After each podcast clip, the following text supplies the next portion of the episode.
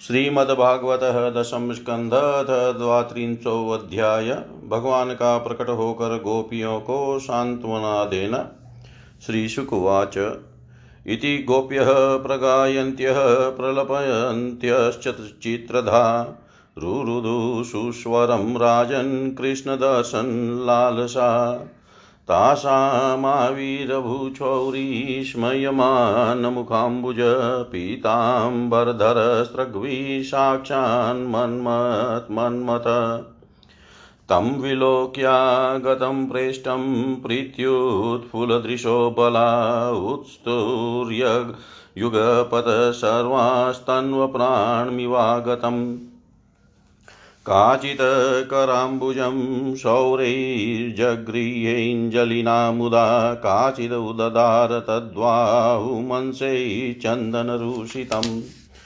काचिदञ्जनि कादिञ्जलिना गृह्णान्तन्वी ताम्बूलचर्वितम् एका तदङ्घ्रिकमलं सन्तप्तास्तन्योरधात् एका भ्रुकुटिमाबध्य प्रेमसरम्भविवलाघ्नन्ति वेक्षत कटाक्षेपै सन्दष्टदशनच्छदा अपरा निमिषदृग्भ्यां जुषाणां तन्मुखाम्बुजम् आपितमपि नातृप्यत सन्तस्तचरणं यत।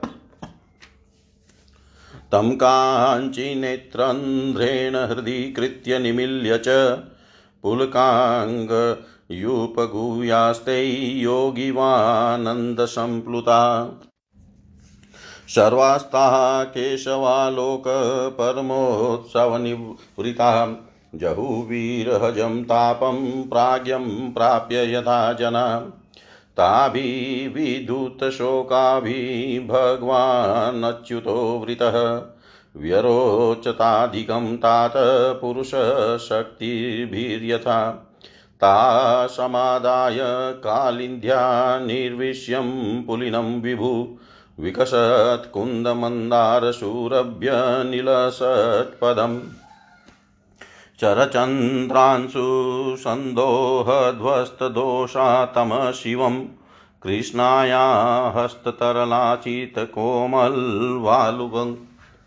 कृष्णाया हस्ततरलाचितकोमलवालुवं मनोरथान्तं श्रुतयो यथा ययु। स्वैरुतर्यैकौ च कुङ्कुमाङ्कितैर्चिक्लृपनाशनमात्मबन्धवै तत्रोपविष्टो भगवान् स ईश्वरो योगेश्वरान्तहृदि कल्पितासन चकाश गोपी परिषद्गतोऽर्चितस्त्रैलोक्यलक्ष्येकपदं वपुर्दध। सभाजयित्वा तमनङ्गदीपनं सहसा सलिले क्षणविभ्रं ब्रुवा। संस्पर्शे संस्पर्शनेनाङ्ककृताङ्घ्रिहस्तयो संस्तुत्य ईशतकुपिता ववाशिरै गोप्यौचु भजतोऽनुभजन्त्येक एक एतद्विपर्ययं नोभयाश भजन्त्येक एतनो ब्रूहि साधुभो। श्रीभगवानुवाच, मिथो भजन्ति ये सख्य स्वार्थी कान्त्योधमा कान्त्योद्यमाहिते न तत्र सौहृदं धर्मस्वार्थार्थं तदीनान्यथा। भजन्त्यभजतो ये वै करुणाः पितरो यथा धर्मो निरपवादोऽत्र सौहृदं च सुमध्यमः। भजतो न भजतोऽपि न वै केचित् भजन्त्य भजत कुतः। आत्मा रामा ह्याप्तकामा कृतज्ञा गुरुद्रुह। नाहं तु शक्यो भजतोऽपि जन्तुनः। भजाम्यमीशमनुवृत्तिवृत्तयै यथा धनो लब्धधने विनष्टै तच्चिन्तयान्यनिभृतो न वेद। एवं मदतोञ्जितलोकवेदस्वानां हि वो मयनुवृतयै बला। मया परोक्षं भजतातिरोहितं माशुयितुं माहर्थ ततः प्रियं प्रिया। न पारयेऽहं निरवध्य संयुजां स्वसाधुकृत्यं विबुधायुषापिव या मा भजन दुर्जर ग्रे गेहशृङ्खला संवृश्च तदव प्रतियातु साधुना संवृश च तदव प्रतियातु साधुना। श्री सुखदेव जी कहते हैं, परीक्षित भगवान की प्यारी गोपियाँ विरह के आवेश में इस प्रकार भांति भांति से गाने और प्रलाप करने लगी। अपने कृष्ण प्यारे के दर्शन की लालसा से वे अपने को रोक न सकी करुणा जनक सुमधुर स्वर से फूट फूट कर रोने लगी। ठीक उसी समय उनके बीचों बीच भगवान श्री कृष्ण प्रकट हो गए। उनका मुख कमल मंद मंद मुस्कान से खिला हुआ था। गले में वनमाला थी पीताम्बर धारण किए हुए थे। उनका यह रूप क्या था? सबके मन को मत डालने वाले कामदेव के मन को भी मतने वाला था। कोटि कोटि कामों से भी सुंदर परम मनोहर प्राण वल्लभ श्याम सुंदर को आया देख। गोपियों के नेत्र प्रेम और आनंद से खिल उठे। वे सब की सब एक ही साथ इस प्रकार उठ खड़ी हुई। मानो प्राणहीन शरीर में दिव्य प्राणों का संचार हो गया हो। शरीर के एक एक अंग में नवीन चेतना, नूतन स्फूर्ति आ गई हो। एक गोपी ने बड़े प्रेम और आनंद से श्री कृष्ण के कर कमलों को अपने दोनों हाथों में ले लिया और वह धीरे धीरे उसे सहलाने लगी। दूसरी गोपी ने उनके चंदन चर्चित भुजदंड को अपने कंधे पर रख लिया। तीसरी सुंदरी ने भगवान का चबाया हुआ पान अपने हाथों में ले लिया। चौथी गोपी, जिसके हृदय में भगवान के विरह से बड़ी जलन हो रही थी, बैठ गई और उनके चरण कमलों को अपने वक्ष स्थल पर रख लिया। पांचवी गोपी प्रणय कोप से विवल होकर भौहें चढ़ाकर दांतों से होठ दबाकर अपने कटाक्ष बाणों से भींदती हुई उनकी ओर ताकने लगी। छठी गोपी अपने निर्निमेश नयनों से उनके मुख कमल का मकरंद रस पान करने लगी। परंतु जैसे संत पुरुष भगवान के चरणों के दर्शन से कभी तृप्त नहीं होते, वैसे ही वह उनकी मुख माधुरी का निरंतर पान करते रहने पर भी तृप्त नहीं होती थी। सातवीं गोपी नेत्रों के मार्ग से भगवान को अपने हृदय में ले गई और फिर उसने आँखें बंद कर ली। अब मन ही मन भगवान का आलिंगन करने से उसका शरीर पुलकित हो गया। रोम रोम खिल उठा और वह सिद्ध योगियों के समान परमानंद में मग्न हो गई। परीक्षित जैसे मुमुक्षु जन परम ज्ञानी संत पुरुष को प्राप्त करके संसार की पीड़ा से मुक्त हो जाते हैं, वैसे ही सभी गोपियों को भगवान श्री कृष्ण के दर्शन से परम आनंद और परम उल्लास प्राप्त हुआ। उनके विरह के कारण गोपियों को जो दुख हुआ था उससे वे मुक्त हो गई और शांति के समुद्र में डूबने उतर, उतरनाने लगी। परीक्षित, यो तो भगवान श्री कृष्ण अच्युत और एक रस है, उनका सौंदर्य और माधुर्य निरतिशय है। फिर भी विरह व्यथा से मुक्त हुई गोपियों के बीच में उनकी शोभा और बढ़ गई, वैसे ही, ठीक वैसे ही जैसे परमेश्वर अपने नित्य ज्ञान बल आदि शक्तियों से सेवित होने पर और भी शोभायमान होता है।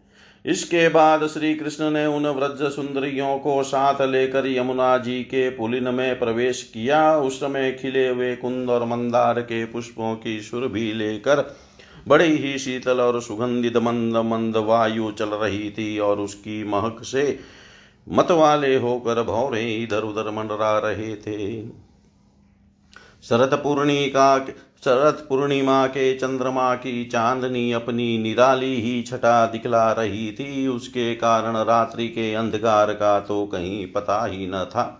सर्वत्र आनंद मंगल का ही साम्राज्य छाया था। वह पुलिन क्या था? यमुना जी ने स्वयं अपनी लहरों के हाथों भगवान की लीला के सुकोमल बालू का रंगमंचन बना रखा था। परीक्षित, भगवान श्री कृष्ण के दर्शन से गोपियों के हृदय में इतने आनंद और इतने रस का उल्लास हुआ कि उनके हृदय की सारी आदि व्याधि मिट गई। जैसे कर्म कांड की श्रुतियाँ, उसका वर्णन करते करते अंत में ज्ञान कांड का प्रतिपादन करने लगती है और फिर वे समस्त मनोरथों से ऊपर उठ जाती है कृत्य कृत्य हो जाती है। वैसे ही गोपियाँ भी पूर्ण काम हो गई। अब उन्होंने अपने वक्ष स्थल पर लगी हुई रौली के सर से चिन्हित ओढ़नी को अपने परम प्यारे सुहृद श्री कृष्ण के विराजने के लिए बिछा दिया।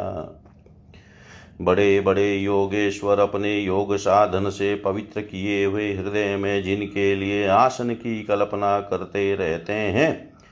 किंतु फिर भी अपने हृदय सिंहासन पर बिठा नहीं पाते, वही सर्वशक्तिमान भगवान यमुना जी की रेती में गोपियों की ओढ़नी पर बैठ गए।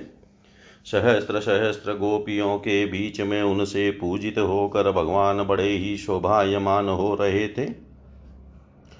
परिचित तीनों लोकों में, तीनों कालों में जितना भी सौंदर्य प्रकाशित होता है, वह सब तो भगवान के बिंदु मात्र सौंदर्य का आभास अवर है। वे उसके एकमात्र आश्रय हैं। भगवान श्री कृष्ण अपने इस अलौकिक सौंदर्य के द्वारा उनके प्रेम और आकांक्षा को और भी उभाड़ रहे थे। गोपियों ने अपनी मंद मंद मुस्कान, विलासपूर्ण चितवन और तिरछी भौहों से उनका सम्मान किया। किसी ने उनके चरण कमलों को अपनी गोद में रख लिया तो किसी ने उनके कर कमलों को। वे उनके संस्पर्श का आनंद लेती हुई कभी कभी कह उड़ती थी, कितना सुकुमार है, कितना मधुर है। इसके बाद श्री कृष्ण के क्षिप जाने से मन ही मन तनिक रूट कर उनके मुँह से ही उनका दोष स्वीकार कराने के लिए वे कहने लगी। गोपियों ने कहा नटनागर, कुछ लोग तो ऐसे होते हैं जो प्रेम करने वालों से ही प्रेम करते हैं। और कुछ लोग प्रेम न करने वालों से भी प्रेम करते हैं, परंतु कोई कोई दोनों से ही प्रेम नहीं करते। प्यारे, इन तीनों में तुम्हें कौन सा अच्छा लगता है? भगवान श्री कृष्ण ने कहा, मेरी प्रिय सखियों जो प्रेम करने पर प्रेम करते हैं, उनका तो सारा उद्योग स्वार्थ को लेकर है लेन देन मात्र है। न तो उनमें सौहार्द है और न तो धर्म। उनका प्रेम केवल स्वार्थ के लिए ही है, इसके अतिरिक्त उनका और कोई प्रयोजन नहीं है। सुंदरियों जो लोग प्रेम न करने वालों से भी प्रेम करते हैं, जैसे स्वभाव से ही करुणाशील सज्जन और माता पिता उनका हृदय सौहार्द से हितेशिता से भरा रहता है और सच पूछो तो उनके व्यवहार में निश्चल सत्य एवं पूर्ण धर्म भी है। कुछ लोग ऐसे होते हैं जो प्रेम करने वालों से भी प्रेम नहीं करते, न प्रेम करने वालों को का तो उनके सामने कोई प्रश्न ही नहीं है। ऐसे लोग चार प्रकार के होते हैं। एक तो वे जो अपने स्वरूप में ही मस्त रहते हैं, जिनकी दृष्टि में कभी द्वेत भाषता ही नहीं। दूसरे वे जिन्हें द्वेत तो भाषता है, परंतु जो कृतकृत्य हो चुके हैं, उनका किसी से कोई प्रयोजन ही नहीं है। तीसरे वे हैं जो जानते ही नहीं कि हमसे कौन प्रेम करता है, और चौथे वे हैं जो जानबूझकर अपना हित करने वाले परोपकारी गुरुतुल्य लोगों से भी द्रोह करते हैं, उनको सताना चाहते हैं। गोपियों में तो प्रेम करने वालों से भी प्रेम का वैसा व्यवहार नहीं करता, जैसा करना चाहिए। मैं ऐसा केवल इसलिए करता हूँ कि उनकी चित्तवृत्ति और भी मुझमें लगे, निरंतर लगी ही रहे। जैसे निर्धन पुरुष को कभी बहुत सा धन मिल जाए और फिर खो जाए तो उसका हृदय खोए हुए धन की चिंता से भरा जाता है। वैसे ही मैं भी मिल मिल कर छिप छिप जाता हूँ। गोपियों, इसमें संदेह नहीं कि तुम लोगों ने मेरे लिए लोक मर्यादा, वेद मार्ग और अपने सगे संबंधियों को भी छोड़ दिया है। ऐसी स्थिति में तुम्हारी मनोवृत्ति और कहीं न जाए, अपने सौंदर्य और सुहाग की चिंता न करने लगे, मुझमें ही लगी रहे। इसीलिए परोक्ष रूप से तुम लोगों से प्रेम करता हुआ ही मैं छिप गया था। इसलिए तुम लोग मेरे प्रेम में दोष मत निकालो। तुम सब मेरी प्यारी हो और मैं तुम्हें प्यारा हूँ। मेरी प्यारी गोपियों, तुमने मेरे लिए घर गृहस्थी को, कि उन बेड़ियों को तोड़ डाला है, जिन्हें बड़े बड़े योगी यति भी नहीं तोड़ पाते। मुझसे तुम्हारा यह मिलन, यह आत्मिक संयोग सर्वथा निर्मल और सर्वथा निर्दोष है। यदि मैं अमर शरीर से, अमर जीवन से अनंत काल तक तुम्हारे प्रेम, सेवा और त्याग का बदल चुकाना चाहूँ तो भी नहीं चुका सकता। मैं जन्म जन्म के लिए तुम्हारा ऋणी हूँ। तुम अपने सौम्य स्वभाव से, प्रेम से मुझे ऋण कर सकती हो, परंतु मैं तो तुम्हारा ऋणी हूँ। इति श्रीमद्भागवते महापुराणे पारमहंस्यां संहितायां दशमस्कन्धे पूर्वार्धे राशिक्रीडायां गोपीशान्त्वनं नाम द्वात्रिंशोऽध्याय सर्वं श्रीशां सदाशिवार्पणम् अस्तु। ॐ विष्णवे नमः, ॐ विष्णवे नमः, ॐ विष्णवे नमः। श्रीमद्भागवतः दशम स्कन्ध त्रयस्त्रिंशोऽध्याय महाराज श्रीशुकुवाच इतं भगवतो गोप्य श्रुत्वा वाच सुपेशला जहुवीरहजं तापं तदङ्गोपचिताशिष। तत्रारभत गोविन्दो रासक्रीडामनुव्रते स्त्रीरत्नैरन्वितः प्रीतैरन्योन्याबदबाहुभिः रासोत्सवसम्प्रवृतो गोपीमण्डलमण्डितः योगेश्वरेण कृष्णेन तासां मध्ये द्वयोर्द्वयो प्रविष्टेन गृहीतानां कण्ठेष्वनिकटं स्त्रियः। यं मन्येरननभस्त्वाद् त्वावद विमानशतसङ्कुलं दिवोकसां सदाराणामौक्तसुख्याप्रतात्मनाम्। ततो दुन्दुभयो नेदु निर्पेतु पुष्पवृष्टय जगुगन्धवर्पतय सस्त्रीकास्तद्यशोऽमलम् वलयानां नुपुराणां किङ्किना, किङ्किणीनां च योषितां सप्रियाणामभूशब्दस्तुमुलो रासमण्डले तत्रातिशुशुभैताभिः भगवान् देवकीसुतः मध्ये मणिना हिमानां मामर्कतो यथा। पादन्यासै भुजविधूतिभिः सस्मितैः भ्रूविलासैः भ्रजन्मध्ये चक चलकुचपटैः कुण्डलैः गण्डलौलैः स्विध्यन्मुख्यः कबररसनः ग्रन्थय कृष्णवध्वौ गायन्त्यस्तं तडित इव तामेघचक्रे विरेजुः। ऊचै जग ऊचैद्रगुनृत्यमाना रक्तकण्ठयोरतिप्रिया कृष्णाभिमसमुदिता यद्गीतेनेदमावृतम् काचित् समं मुकुन्देन स्वरजातिरमिश्रिता उन्निन्यै पूजिता तेन प्रीयता साधु साध्विति तदेव ध्रुममुनिन्यै तस्यै मानं च भय्यदात् काचित् रासपरिश्रान्ता पार्श्वस्तस्य गदाभृतः जग्राह बाहुना स्कन्दं श्लतद्वलयमल्लिका तत्रैकागसङ्गत् तत्रैकामसङ्गतं बाहुं कृष्णस्योत्पलसौरभं चन्दनालिप्तमाग्राय हृष्टरोमाचुचुम्बः। कस्याश्चिन्नाट्यविक्षिप्तकुण्डलत्विषमण्डितं गण्डं गण्डैः सनद्धत्या दात्याम्बुलचर्वितं नृत्यन्ती गायती काचित् कुज्यनुपुरमेखला पार्श्वस्थाच्युतहस्ताब्जं श्रान्ताधातस्तन्नयो शिवम् गोप्यो लब्ध्वाच्युतं कान्तं श्रिय एकान्तवल्लभं, गृहीतकण्ठयस्तदोभ्र्यां गायन्त्यस्तं विजय वीरै कर्णोत्पलालकविटङ्ककपोलधर्म वक्त्रश्रियो वलयनुपूरघोषवाद्यै गोप्यः समं भगवताननृतुः स्वकेश त्रस्तस्रजो भ्रमरगायकरासगोष्ठयाम् एवं परिष्वङ्गकराभिमस स्निग्धैः क्षणो धामविलासहासै।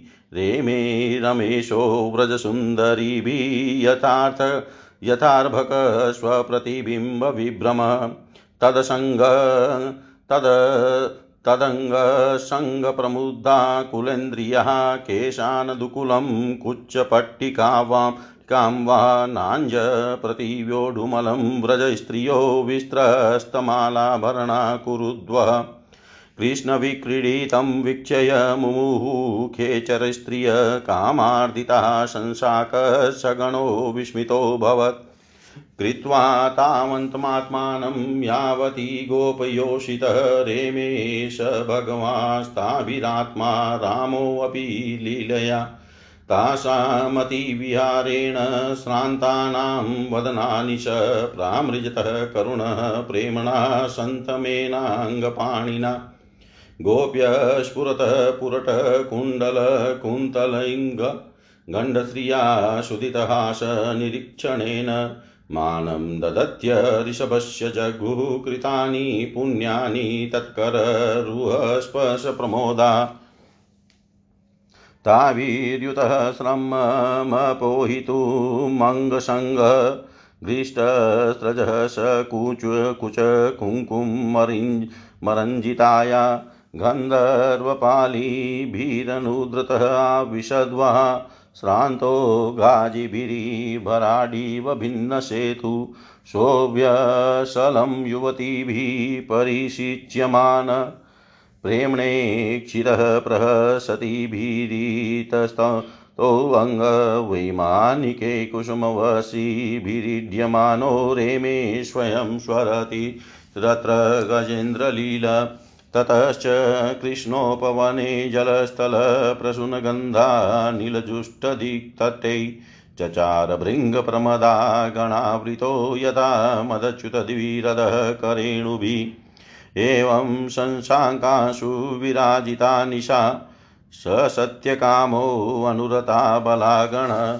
शीशेव आत्मन्यवरुदशौरतः सर्वा शरत्काव्यकथारसाश्रया राजोवाच, संस्थापनाय धर्मस्य प्रशमायेतरस्य च अवतीर्णो हि भगवानंशेन जगदीश्वरः। स कथं धर्मसेतूनां वक्ता कर्तारभिरक्षिता प्रतीपमाचरद ब्रह्मान्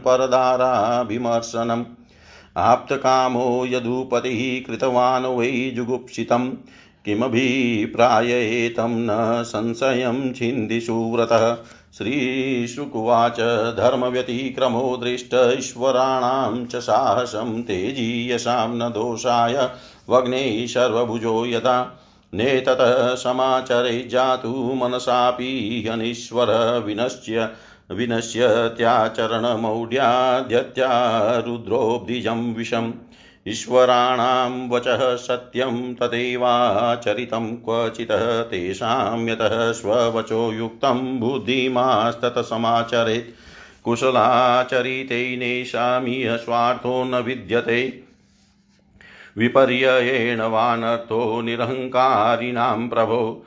किमुताखिलसत्त्वानां तिर्यङ्मत्र्यदिवोकसामीशितुश्चेषितव्यानां कुशलाकुशलान्वय यदपादपङ्कजपरागनिषेव तृप्ताः योगप्रभावविद्युताखिलकर्मबन्धा स्वेरं चरन्ति मुनयोऽपि न नह्यमानास्तस्यैच्छयात वपुषकुतः एव बन्ध। गोपीनां तत्पतीनां च सर्वेषामेव देहिनां योऽन्तश्चरति योऽध्यक्ष क्रीडने नेह देहभाक् अनुग्रहाय भूतानां मानुषं देहमास्थितः भजते तादृशी क्रीडाया श्रुत्वा तत्परो भवेत्। नाशूयन खलु कृष्णाय मोहितास्तस्य मायया मन्यमानाः स्वपार्श्वस्थान् स्वान् स्वान्दरान् व्रजोकश। ब्रह्मरात्रः उपावृत्तै वासुदेवानुमोदिता यु ययुर्गोप्य स्वगृहान् भगवतप्रिया विक्रीडितं व्रजवधूभिरिदं च विष्णोः। श्रद्धान्वितोऽनुशृणुयादतः वर्णयेदय। भक्तिं परां भगवती प्रतिलभ्य कामं हृद्रोग हृद्रोगमाश्वपहिनोत्यचिरेण धीर। हृद्रोगमाश्वपहिनोत्यचिरेण धीर।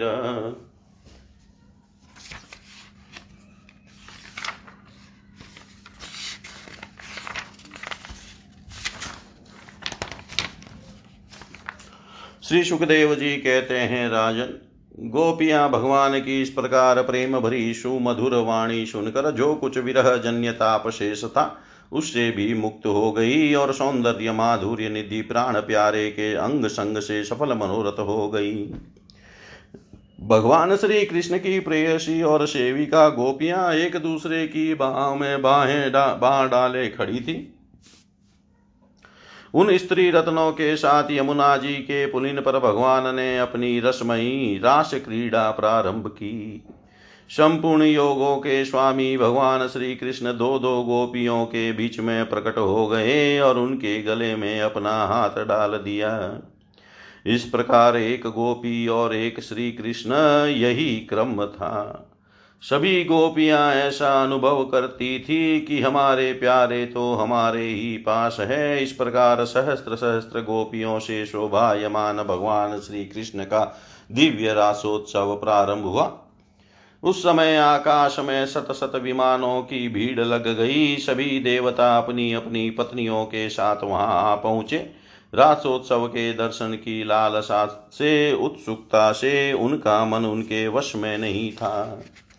स्वर्ग की दिव्य दुंदुभियाँ अपने आप बज उठी। स्वर्गीय पुष्पों की वर्षा होने लगी। गंधर्वगण अपनी अपनी पत्नियों के साथ भगवान के निर्मल यश का गान करने लगे। रास मंडल में सभी गोपियाँ अपने प्रियतम श्याम सुंदर के साथ नृत्य करने लगी। उनकी कलाइयों के कंगन, पैरों के पायजेब और कर, करधनी के छोटे छोटे घुंघरू एक साथ बज उठे। असंख्य गोपियाँ थी, इसलिए यह मधुर ध्वनि भी बड़े ही ज़ोर की हो रही थी।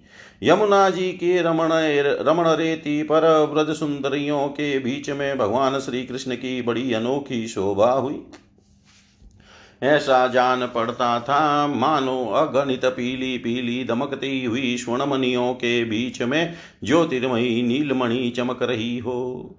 नृत्य के समय गोपियाँ तरह तरह से ठुमक ठुमक कर अपने पाँव कभी आगे बढ़ाती और कभी पीछे हटा लेती। कभी गति के अनुसार धीरे धीरे पाँव रखती तो कभी बड़े वेग से कभी चाक की तरह घूम जाती। कभी अपने हाथ उठा, उठाकर भाव बताती तो कभी विभिन्न प्रकार से उन्हें चमकाती। कभी कड़े बड़े कलापूर्ण ढंग से मुस्कुराती।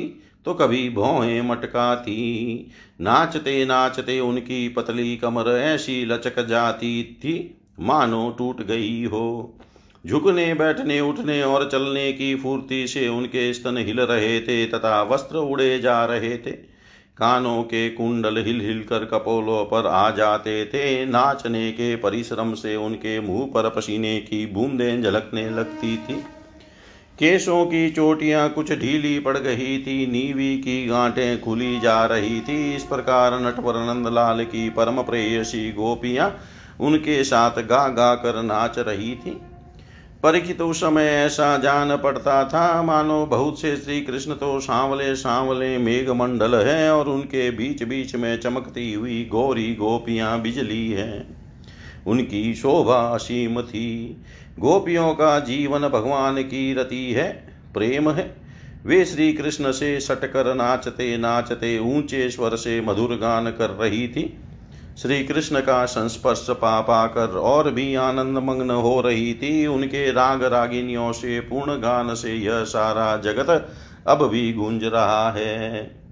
कोई गोपी भगवान के साथ उनके स्वर में स्वर मिलाकर गा रही थी। वह श्री कृष्ण के स्वर की अपेक्षा और भी ऊँचे स्वर से राग लापने लगी। उसके विलक्षण और उत्तम स्वर को सुनकर वे बहुत ही प्रसन्न हुए और वाह वाह करके उसकी प्रशंसा करने लगे। उसी राग को एक दूसरी सखी ने ध्रुपद में गाया। उसका भी भगवान ने बहुत सम्मान किया। एक गोपी नृत्य करते करते थक गई। उसकी कलाइयों से कंगन और चोटियों से बेला के फूल खिसकने लगे। तब उसने अपने बगल में ही खड़े मुरली मनोहर श्याम सुंदर के कंधे को अपनी बाहों से कसकर पकड़ लिया। भगवान श्री कृष्ण ने अपना एक हाथ दूसरी गोपी के कंधे पर रख रखा था। वह स्वभाव से तो कमल के समान सुगंध से युक्त था ही। उस पर बड़ा सुगंधित चंदन का लेप भी था। उसकी सुगंध से वह गोपी पुलकित हो गई। उसका रोम रोम खिल उठा। उसने झट से उसे चूम लिया। एक गोपी नृत्य कर रही थी। नाचने के कारण उसके कुंडल हिल रहे थे। उनकी छटा से उसके कपोल और भी चमक रहे थे। उसने अपने कपोलों को भगवान श्री कृष्ण के कपोल से सटा दिया और भगवान ने उसके मुँह में अपना चबाया हुआ पान दे दिया। कोई गोपी नुपुर और करधनी के घुंघरुओं को झनकारती हुई नाच और गा रही थी वह जब बहुत थक गई तब उसने अपने बगल में ही खड़े श्याम सुंदर के शीतल कर कमल को अप, को अपने दोनों स्तनों पर रख लिया। परीक्षित गोपियों का सौभाग्य लक्ष्मी जी से भी बढ़कर है। लक्ष्मी जी के परम प्रियतम मेकांत वल्लभ भगवान श्री कृष्ण को अपने परम प्रियतम के रूप में पाकर गोपियाँ गान करती हुई उनके साथ विहार करने लगी। भगवान श्री कृष्ण ने उनके गलों को अपनी भुजपाश में बाँध रखा था। उस समय गोपियों की बड़ी अपूर्व शोभा थी। उनके कानों में कमल के कुंडल शोभायमान थे। घुंघराली अलके कपोलों पर लटक रही थी। पसीने की बूंदें झलकने से उनके मुख की छटा निराली हो गई थी। वे रास मंडल में भगवान श्री कृष्ण के साथ नृत्य कर रही थी। उनके कंगन और पाय जेबों के बाजे बज रहे थे। भौरे उनके ताल सुर में अपना सुर मिलाकर गा रहे थे और उनके जूड़ों तथा चोटियों में गूंते हुए फूल गिरते जा रहे थे। परीक्षित जैसे नन्ना सा शिशु निर्विकार भाव से अपनी परीक्षाई के साथ खेलता है, वैसे ही रमा रमण भगवान श्री कृष्ण कभी उन्हें अपने हृदय से लगा लेते, कभी हाथ से उनका अंग स्पर्श करते, कभी प्रेम भरी तिरछी चितवन से उनकी ओर देखते तो कभी लीला से उन्मुक्त हँसी हंसने लगते। इस प्रकार उन्होंने व्रज सुंदरियों के साथ क्रीड़ा की, विहार किया। परीक्षित भगवान के अंगों का संस्पर्श प्राप्त करके गोपियों की इंद्रियाँ प्रेम और आनंद से विवल हो गई। उनके केश बिखर गए, फूलों के हार टूट गए और गहने अस्त व्यस्त हो गए। वे अपने केश वस्त्र और कंचुकी को भी पूर्णतया संभालने में असमर्थ हो गई। भगवान श्री कृष्ण की यह रास क्रीड़ा देख कर स्वर्ग की देवांगनाएँ भी मिलन की कामना से मोहित हो गई और समस्त तारों और ग्रहों के साथ चंद्रमा चकित विस्मित हो गए। परीक्षित यद्यपि भगवान आत्मा राम हैं, उन्हें अपने अतिरिक्त और किसी की भी आवश्यकता नहीं है। फिर भी उन्होंने जितनी गोपियाँ थी, उतने ही रूप धारण किए और खेल खेल में उनके साथ इस प्रकार विहार किया। जब बहुत देर तक गान और नृत्य आदि विहार करने के कारण गोपियाँ थक गई तब करुणामय भगवान श्री कृष्ण ने बड़े प्रेम से स्वयं अपने सुखद कर कमलों के द्वारा उनके मुँह पहुँचे परीक्षित भगवान के कर कमल और नख स्पर्श से गोपियों को बड़ा आनंद हुआ। उन्होंने अपने उन कपोलों के सौंदर्य से जिन पर को सोने के कुंडल झिलमिला रहे थे और घुंघराली अलके लटक रही थी, तथा उस प्रेम भरी चितवन से जो सुधा से भी मीठी मुस्कान से उज्जवल हो रही थी, भगवान श्री कृष्ण का सम्मान किया और प्रभु की परम पवित्र लीलाओं का गान करने लगी। इसके बाद जैसे थका हुआ गजराज किनारों को तोड़ता हुआ हथिनियों के साथ जल में घुसकर क्रीड़ा करता है वैसे ही लोक और वेद की मर्यादा का अतिक्रमण करने वाले भगवान ने अपनी थकान दूर करने के लिए गोपियों के साथ जल क्रीड़ा करने के उद्देश्य से यमुना के जल में प्रवेश किया। उस समय भगवान की वनमाला गोपियों के अंग की रगड़ से कुछ कुछ कुचल सी गई थी और उनके वक्षस्थल की केसर से वह रंग भी गई थी। उसके चारों ओर गुनगुनाते हुए भौरे उनके पीछे पीछे इस प्रकार चल रहे थे। मानो गंधर्वराज उनकी कीर्ति का गान करते हुए पीछे पीछे चल रहे हो।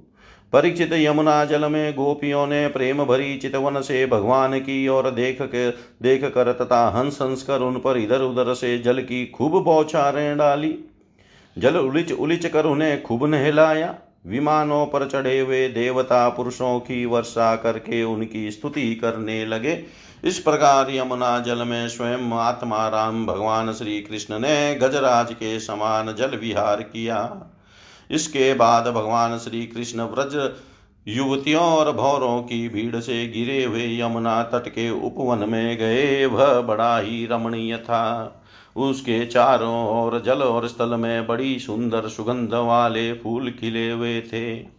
उनकी सुवास लेकर मंद मंद वायु चल रही थी। उसमें भगवान इस प्रकार विचरण करने लगे, जैसे मदमत गजराज हथिनियों के झुंड के साथ घूम रहा हो।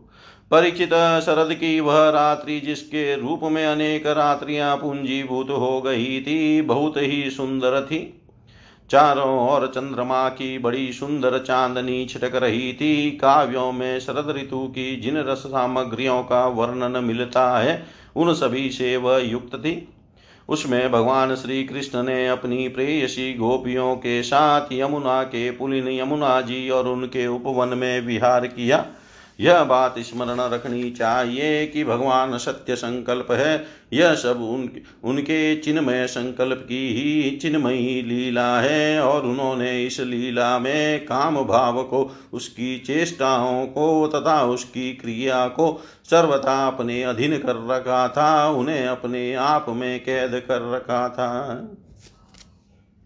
राजा परिचित ने पूछा, भगवान भगवान श्री कृष्ण सारे जगत के एकमात्र स्वामी हैं। उन्होंने अपने अंश श्री बलराम जी के सहित पूर्ण रूप में अवतार ग्रहण किया था। उनके अवतार का उद्देश्य ही यह था कि धर्म की स्थापना हो और अधर्म का नाश, भ्रमण, वे धर्म मर्यादा के बनाने वाले, उपदेश करने वाले और रक्षक थे। फिर उन्होंने स्वयं धर्म के विपरीत पर स्त्रियों का स्पर्श कैसे किया? मैं मानता हूँ कि भगवान श्री कृष्ण पूर्ण काम थे, उन्हें किसी भी वस्तु की कामना नहीं थी। फिर भी उन्होंने किस अभिप्राय से यह निंदनीय कर्म किया? परम ब्रह्मचारी मुनीश्वर, आप कृपा करके मेरा यह संदेह मिटाइए। श्री सुखदेव जी कहते हैं, सूर्य, अग्नि आदि ईश्वर समर्थ कभी कभी धर्म का उल्लंघन और साहस का काम करते देखे जाते हैं। परंतु उन कामों से उन तेजस्वी पुरुषों को कोई दोष नहीं देता। देखो, अग्नि सब कुछ खा जाता है, परंतु उन पदार्थों के दोष से लिप्त नहीं होता। जिन लोगों में ऐसी सामर्थ्य नहीं है उन्हें मन से भी वैसी बात कभी नहीं सोचनी चाहिए। शरीर से करना तो दूर रहा, यदि मूर्खता वश कोई ऐसा काम कर बैठे तो उसका नाश हो जाता है। भगवान शंकर ने हलाहल विष पी लिया था, दूसरा कोई पिए तो वह जलकर भस्म हो जाएगा। इसलिए इस प्रकार के जो शंकर आदि ईश्वर हैं, अपने अधिकार के अनुसार उनके वचनों को ही सत्य मानना और उसी के अनुसार आचरण करना चाहिए। उनके आचरण का अनुकरण तो कहीं कहीं ही किया जाता है। इसलिए बुद्धिमान पुरुष को चाहिए कि उनका जो आचरण उनके उपदेश के अनुकूल हो, उसी को जीवन में उतारे। परिचित वे सामर्थ्यवान पुरुष अहंकारहीन होते हैं। शुभ कर्म करने में उनका कोई सांसारिक स्वार्थ नहीं होता और अशुभ कर्म करने में अनर्थ नुकसान नहीं होता। वे स्वार्थ और अनर्थ से ऊपर उठे होते हैं। जब उन्हीं के संबंध में ऐसी बात है, तब जो पशु, पक्षी, मनुष्य, देवता आदि सब चराचर जीवों के एकमात्र प्रभु सर्वेश्वर भगवान है। उनके साथ मानवीय शुभ और अशुभ का संबंध कैसे जोड़ा जा सकता है? जिनके चरण कमलों के रज का सेवन करके भक्त जन तृप्त हो जाते हैं, जिनके साथ योग प्राप्त करके उसके प्रभाव से योगी जन अपने सारे कर्म बंधन काट डालते हैं और विचार विचारशील ज्ञानी जन जिनके तत्व का विचार करके तत्स्वरूप हो जाते हैं, तथा समस्त कर्म बंधनों से मुक्त होकर स्वच्छंद विचरते हैं, वे ही भगवान अपने भक्तों की इच्छा से अपना चिन्मय श्री विग्रह प्रकट करते हैं। तब भला उनमें कर्म बंधन की कल्पना ही कैसे हो सकती है?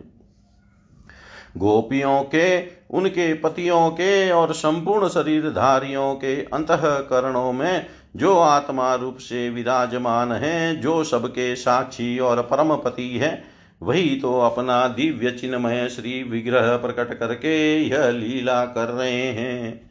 भगवान जीवों पर कृपा करने के लिए ही अपने को मनुष्य रूप में प्रकट करते हैं और ऐसी लीलाएँ करते हैं, जिन्हें सुनकर जीव भगवत परायण हो जाए।